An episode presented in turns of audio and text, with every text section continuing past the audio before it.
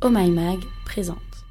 Et le numéro 1 des fantasmes est attribué au plan A3. Alors aujourd'hui, dans la question Q, on s'interroge comment faire l'amour à 3 le plan A3, ou triolisme, fait partie des fantasmes les plus partagés dans le monde. Chez les Français, c'est le numéro 1. Alors d'où vient ce fantasme? La sexologue Catherine Blanc explique que ce qui est excitant dans le triolisme, c'est d'être au centre de l'attention. Il y a quelque chose d'attirant parce qu'il nourrit le sentiment de puissance. Mais est-ce que c'est vraiment une pratique sexuelle répandue? D'après une enquête menée par la marque WeVibe en mars 2020, 18% des Français ont déjà sauté le pas du plan A3. Les hommes ont plus pratiqué que les femmes, 23% versus 14%. C'est donc une pratique plutôt mineure, même si le porno veut nous faire croire le contraire. Et d'ailleurs, toujours d'après le même sondage, un Français sur deux ne serait pas du tout emballé à l'idée de faire un plan A3. Étonnant, non? Alors qu'un plan A3 dans le porno, ça arrive plutôt au bout de deux minutes de film? Nous ne sommes pas dupes. Et quand je dis plan A3, c'est un mec et deux nanas. Hein. Bah oui, parce que deux hommes et une femme, ça suscite direct beaucoup moins d'engouement. Alors, si tu veux faire un plan A3, que tu sois célibataire ou en couple, prends le temps de te demander pourquoi tu veux faire ça. Ensuite,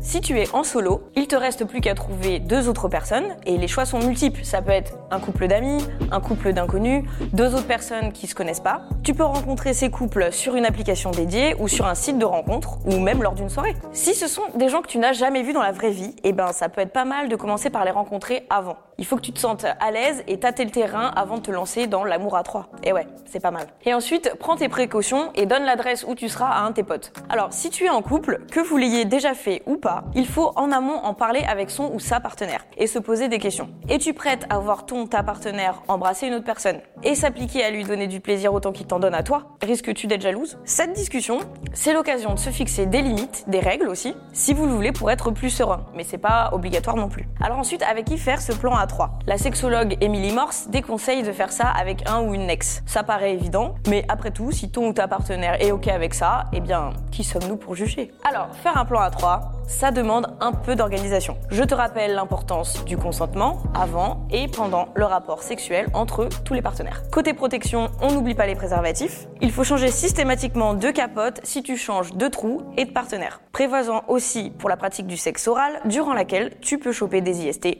infections sexuellement transmissibles. Pense également à prévoir du lubrifiant. Et aussi, concernant le lieu des réjouissances, bah, fais en sorte d'être dans un endroit où tu sais que tu vas être tranquille. On pense à être toujours bienveillant les uns envers les autres. On demande si ça va.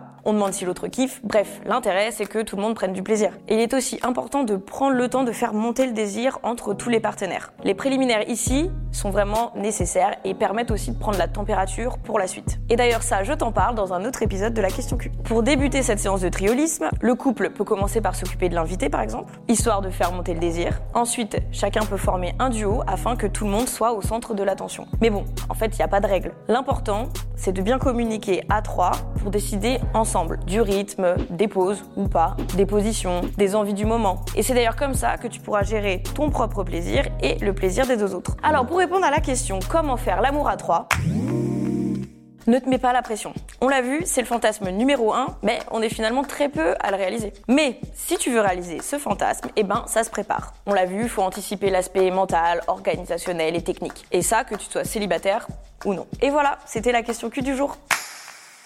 Si ce podcast t'a plu, montre-le nous avec des étoiles et des commentaires positifs. Et puis partage-le à tes potes sur les réseaux sociaux.